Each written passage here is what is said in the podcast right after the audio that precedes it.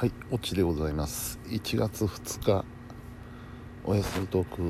なんですけども、えー、またしても大変なことが起きてしまいまして、えー、正月のね1日2日とこんな立て続けにえらいことが起きるっていうのはどういうことなんだろうなという思いはありますがちょっとその辺のことについては後半で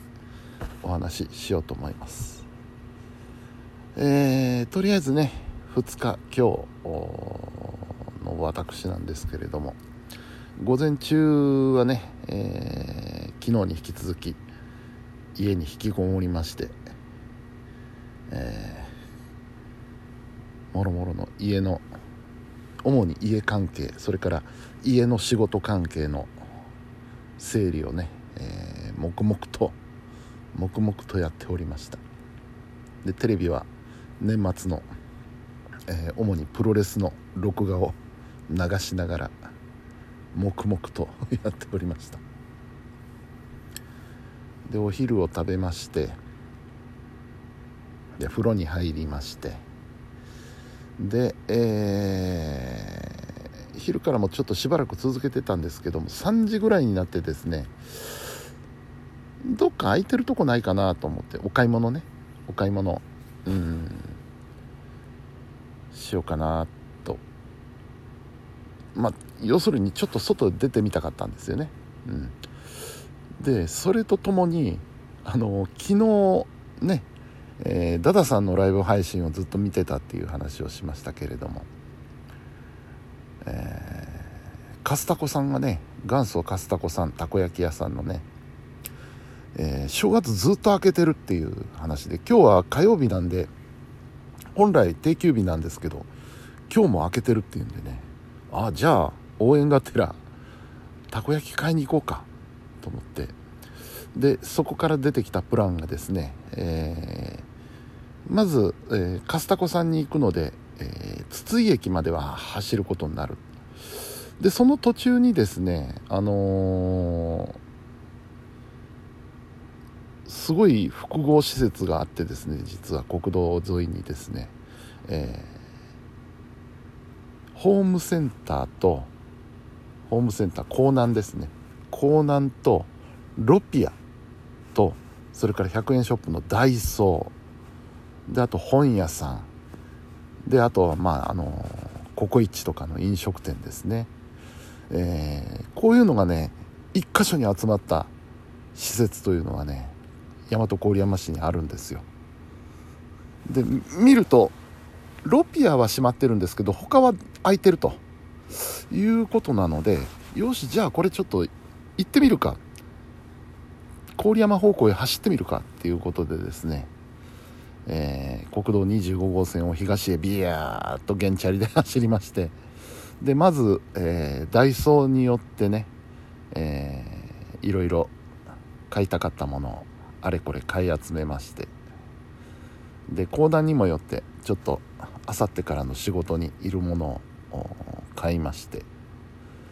でさらに東へ向けて走って、えー、近鉄筒井駅前にあります元祖カスタコ。たこ焼き屋さんにね行ってきました。うんえー、まあ、ダダさん面白いですね。あの TikTok のね動画を見ていただくといいかと思うんですけれど。あのダダ DADA って書いてねダダさん。筒井のダダさんで検索すると出てくると思うんですけど。面白いんですよとにかく。とにかく面白い。うん。で行ってたこ焼き注文して出来上がるのを見ながら ダダさんとずっとお話ししてて。うん。で、えー、買って帰りました。たこ焼きを持って。で家まで戻りまして。でそしたらもうちょうどだいたい5時前ぐらいでまあそろそろ晩ご飯という時間だったのでねたこ焼きをつまみながら買ってあった缶チューハイを開けて 正月らしく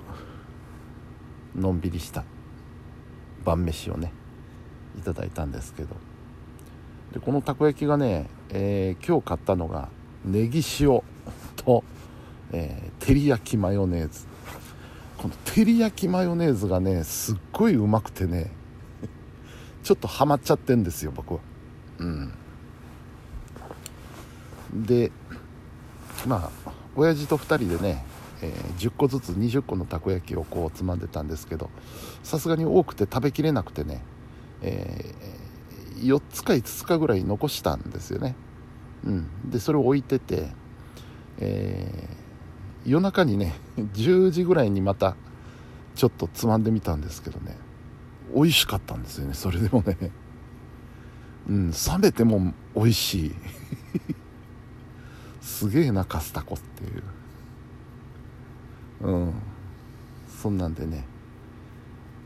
年の頭から元祖タスタカスタコ行ってきました。うん。それからあの筒井のあれなんていう名前か分かんないんですけど施設。あれもいいですね。あそこで全部揃っちゃいますからね。それこそその雑貨から100円雑貨からちょっと大きいものはあの港南に行けばあるし食料品はロピアで揃うしまあすごいところでございます。えー、で食べてからね、えー、ちょっと作業もしたんですけどしんどくなったんで横になって、えー、しばらく。で、えー、7時からはね僕の番組が 放送されましたんで。火曜日に家にいて自分の番組を聞くという。まあ1年に1回ぐらいかなっていう経験をね今日したわけですけれど、うん。えー、そんなね正月2日目でした、まあ、こちらの方は非常にこういうふうに平和で良かったんですけどもあの羽田がねとんでもないことになりましてね、えー、まああの日本航空の飛行機が着陸した際に滑走路で、えー、海保の飛行機とぶつかったっていう話なんですよね。でまあその一報を聞いた時にあのピンと思ったのがあの完成何してたのかなっていうことですよね、うん、まだあのはっきりしたことは出てませんしそもう僕が言うことは全て想像の域を出ないんですけどおそらく完成ミスかなっていう、うん、もしかしたらその JAL 側なり海保側なりの飛行機がえー、管制の指示に、え、従わずに動いた結果なのかもしれませんけどおそらくは管制ミスかなと。でその海保の飛行機がその能登の地震関係で飛ぶ予定だったっていう話なのでおそらくイレギュラーな運用だったと思うんですよね。うん。そういうこともあって管制もちょっと混乱してたのかなと。でまあぶつかって、えー、海保の方では、えー、乗員の方が5名亡くなってで JAL 機の方はあの火がついて大火災になったんですけど乗客は全員脱出して、えー、無事だったという話でそこから推察するにあの海保の飛行機っていうのがねあのボンバルディアの飛行機だっていうことなんですけど写真見た限りあの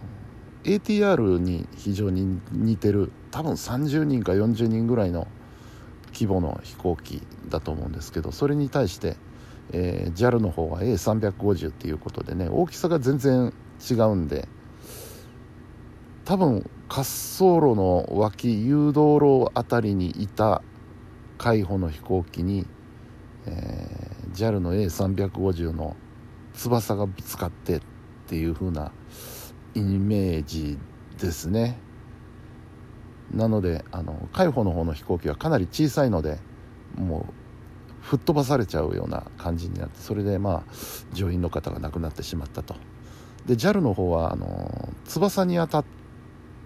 たんじゃないかで翼あの旅客機の翼っていうのは燃料タンクでもありますのでね、えー、それで破損して火がついてで全体に火が回ったというような状況かなあとやっぱり今回不幸だったのは夜だったっていうことですよね。夜間だったのでそんな滑走路上に他の飛行機がいるなんていうのは管制が教えてくれなきゃ分かんないと思うんです目視では。これがもし昼間だったとしたらね目視で見えるはずなので、えー、降りていった時に他の飛行機が見えておいおいおいっていうことになってゴーアラウンドっていう流れになると思うんですけど夜間だったのでね、うん、見えるのはあの滑走路上のランプしか見えないのでまあそういうことになったのかなという非常に不幸な本当不幸な事故だったと思います。まあ明日以降これもねあのいろいろ真相が明るみになってくると思うので、えー、まあ、ちょっと注目していきたいと思いますけれども本当に年の頭から波乱ですよね。どうなるんだろうっていうそういう年始でございます。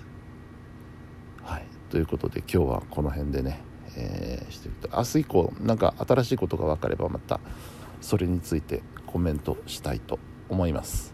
というわけで本日も皆さんお疲れ様でした。それではおやすみなさい。